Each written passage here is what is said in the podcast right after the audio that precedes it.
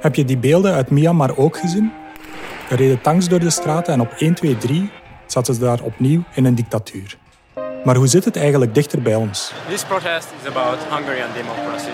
In Hongarije heeft ook Viktor Orbán langzaamaan, stapje per stapje, een autoritair regime geïnstalleerd. I'm a freedom fighter in the communist regime. En het gebeurt niet alleen daar. Het gebeurt de laatste jaren in heel wat landen.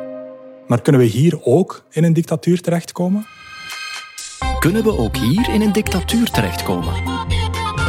Vanuit het Vlaams parlement, dit is de Universiteit van Vlaanderen. Wanneer we het woord dictatuur horen, dan denken we automatisch aan zaken zoals tanks in de straten en geweld.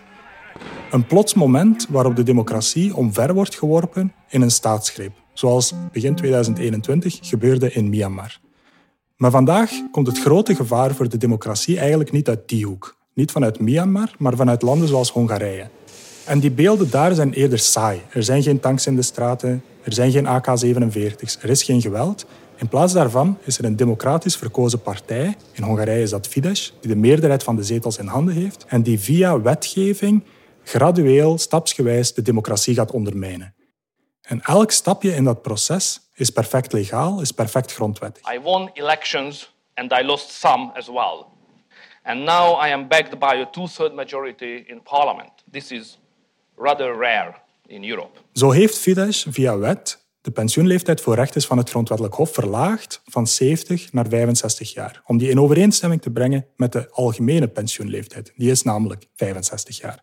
Maar heel handig heeft dat als neveneffect dat een heleboel rechters op pensioen moesten gaan en dan vervangen konden worden door regeringsvriendelijke rechters. The attack on CU is an attack on our democracy. Een ander voorbeeld heeft betrekking op de Centraal-Europese Universiteit. It is an attack on academic freedom and it is an attack on the highest quality of education that people deserve. Fidesz heeft wetgeving aangenomen die het moeilijker maakt voor universiteiten die een hoofdzetel in het buitenland hebben om opleidingen aan te bieden in Hongarije. En hoewel die wet algemeen is geformuleerd, is die eigenlijk alleen van toepassing op één universiteit, de Centraal-Europese Universiteit, die een hoofdzetel heeft in New York. En laat dat nu net de universiteit zijn die geassocieerd wordt met George Soros, de aardsvijand van Viktor Orbán. En onder invloed van die wet is de Centraal-Europese Universiteit verplicht geweest om grotendeels te verhuizen van Budapest naar Wenen. Die voorbeelden die ik net heb gegeven, dat zijn perfect legale, perfect grondwettige wetten. En het lijkt zelfs legitiem dat die worden aangenomen. Want wat is er nu verkeerd met het verlagen van de pensioenleeftijd voor rechters? En wat is er nu verkeerd met het beperken van invloed vanuit het buitenland? Wij doen in België uiteindelijk hetzelfde met betrekking tot moskeeën. We hebben niet graag dat moskeeën te veel invloed ontvangen vanuit het buitenland en we sluiten ze zelfs als die invloed te groot is. Maar in dat onopvallende, dat graduele, dat saaie, daar zit ook het gevaar in landen zoals Hongarije. Het is eigenlijk pas wanneer we al die kleine stapjes samen bekijken en dat geheel van wetgeving, dat we doorhebben dat gradueel de democratie uitgehold is. En dan is het vaak al te laat. Het is een beetje zoals de kikker die in een pot koud water wordt gelegd, op het vuur wordt gezet en niet doorheeft dat hij langzaamaan wordt gekookt. De vraag die mij bezighoudt is of dat ook hier kan gebeuren. Kunnen wij in België, zonder het goed en wel te beseffen, ook afglijden naar een autoritair regime? Bijvoorbeeld onder invloed van een radicale partij zoals PvdA Wat hoor ik nu? of Vlaams Belang. Wel in tegendeel. Maar evengoed onder invloed van een centrumpartij De CD&V die afglijdt naar autoritair populisme. Uiteindelijk is Fidesz in Hongarije een centrumpartij, een christendemocratische partij. Zou CD&V bij ons de democratie kunnen bedreigen? Wat wij nodig hebben, meer dan ooit, dat is een revolutie van de redelijkheid. Onze intuïtie is om te denken van niet. Dit soort zaken kunnen misschien wel gebeuren in de rand van Europa, maar toch niet in het hart ervan zeker. Maar ik ben daar nog niet zo zeker van. Als jurist en professor vind ik het mijn taak om niet alleen de meest voor de hand liggende vragen te bestuderen, maar ook en misschien zelfs vooral de minder voor de hand liggende vragen. En de vraag die mij vandaag bezighoudt is: kunnen wij hier in België in een dictatuur terechtkomen?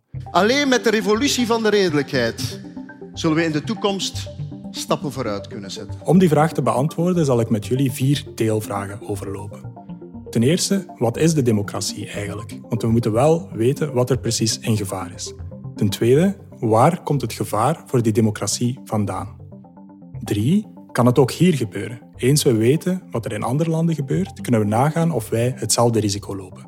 En tenslotte, wat kan het recht doen om ons hiertegen te beschermen? Maar de eerste vraag is dus, wat is die democratie eigenlijk? En daar moeten we een onderscheid maken tussen twee opvattingen. De dunne opvatting en een dikkere opvatting.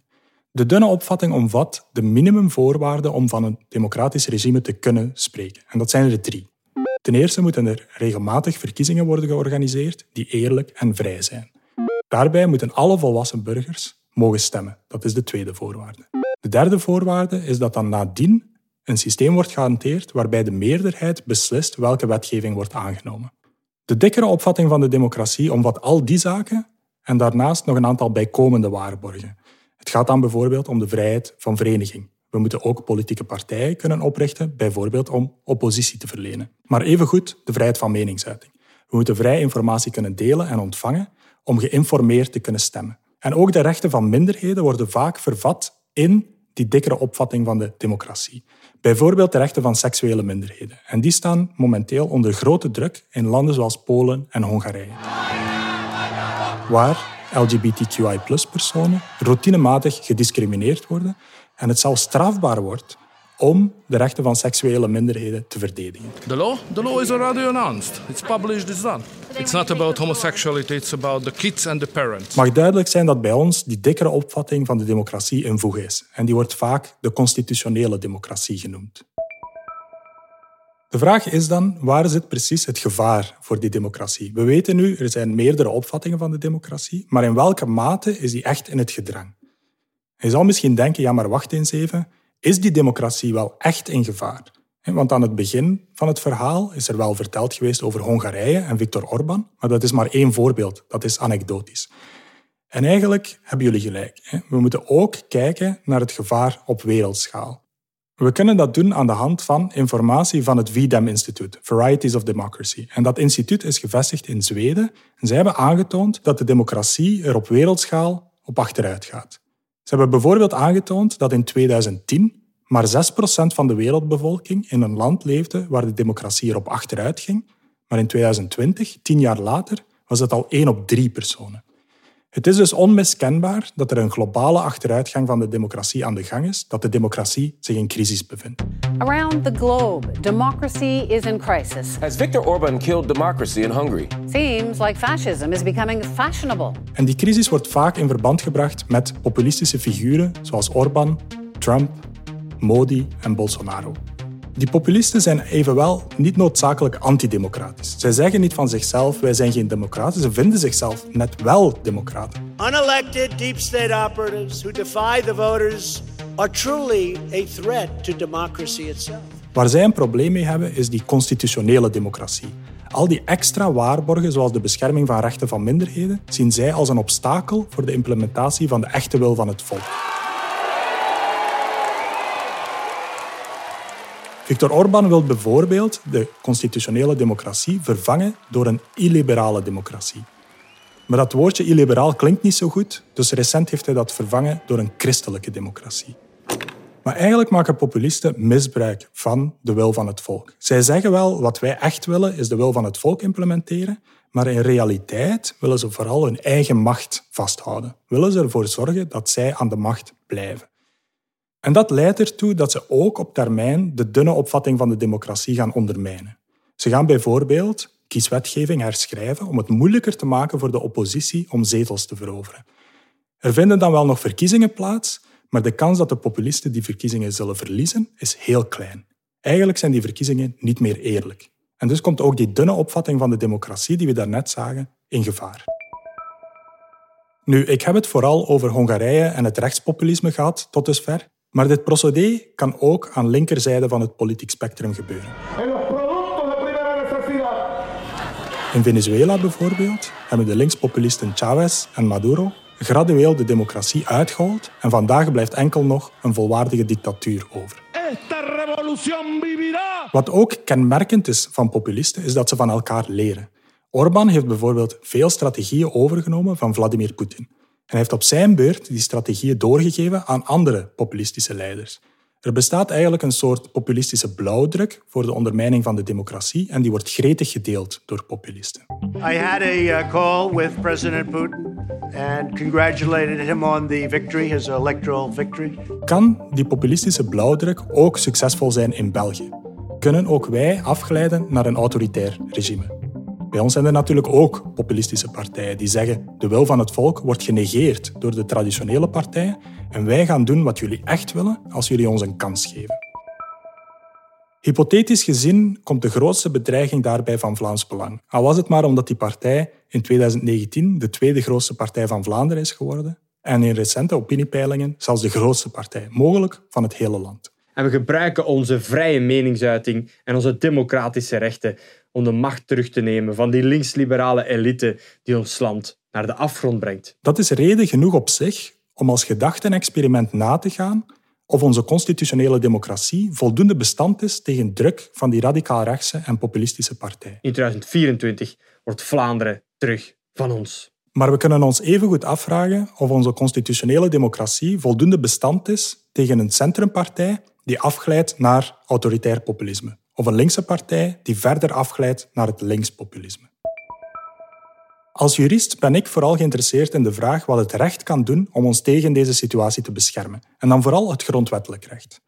Waarom? Omdat de grondwet het basisdocument is dat de fundamentele spelregels van onze samenleving bevat. En dat document is moeilijk te wijzigen. We weten dat van de verschillende staatshervormingen. Daar gaan twee legislaturen over. Parlement en regeringen moeten het eens zijn.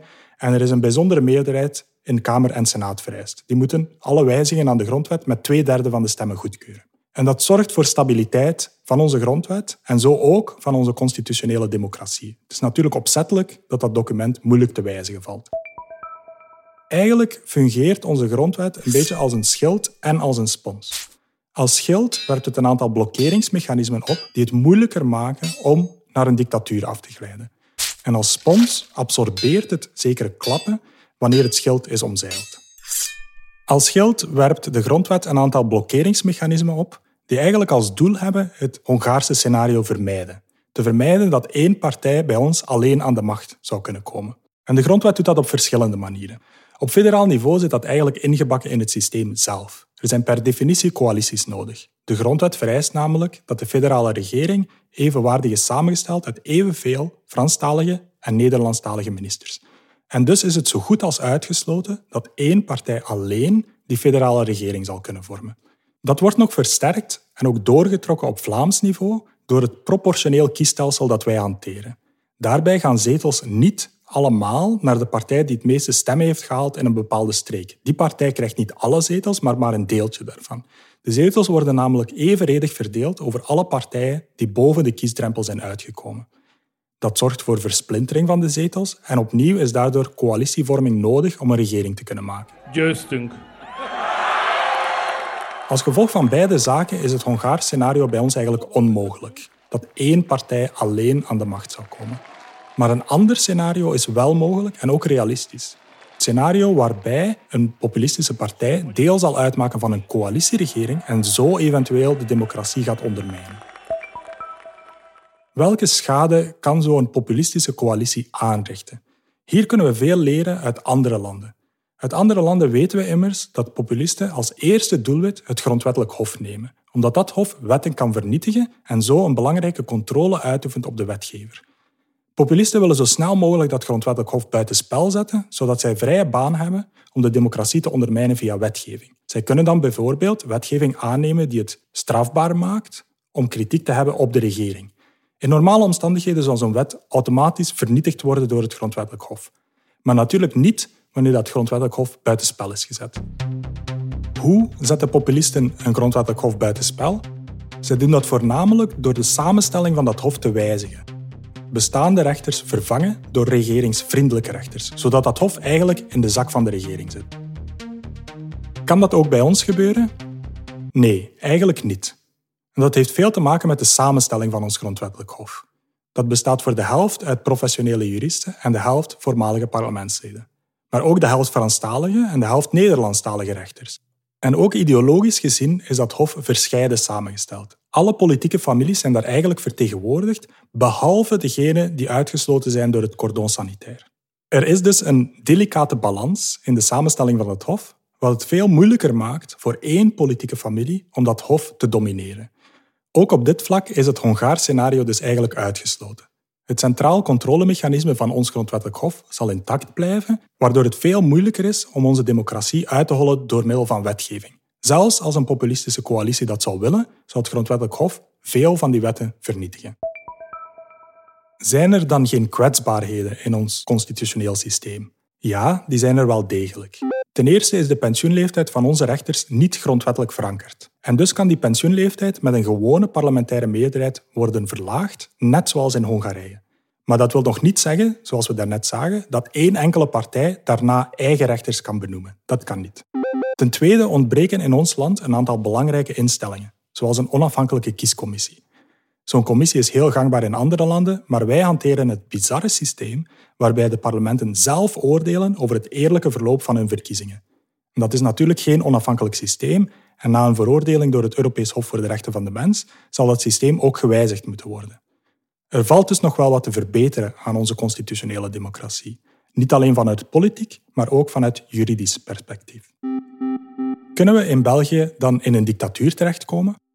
Ik heb uitgelegd dat in andere landen, zoals Hongarije en Venezuela, populisten de constitutionele democratie gradueel ondermijnen, waardoor zij afglijden richting dictatuur. Vanuit mijn expertise als jurist heb ik ook uitgelegd dat het grondwettelijk recht ons in principe beschermt tegen dat scenario. Maar het recht alleen is niet genoeg. We weten dat uit het geval van Polen, waar veel maatregelen in strijd met de grondwet werden genomen. Bijvoorbeeld illegale benoemingen van rechters aan het grondwettelijk hof. En we hebben gemerkt dat in de praktijk het recht daar niets tegen kon doen. Het is dan ook minstens even belangrijk dat wij als bevolking, dat de pers, dat het middenveld, de democratie blijft koesteren en actief verdedigen. Of misschien beter gezegd, dat opnieuw begint te doen. Zolang we dat doen en daarbij gesteund worden door een sterk grondwettelijk kader, is het risico klein dat we in een dictatuur terechtkomen.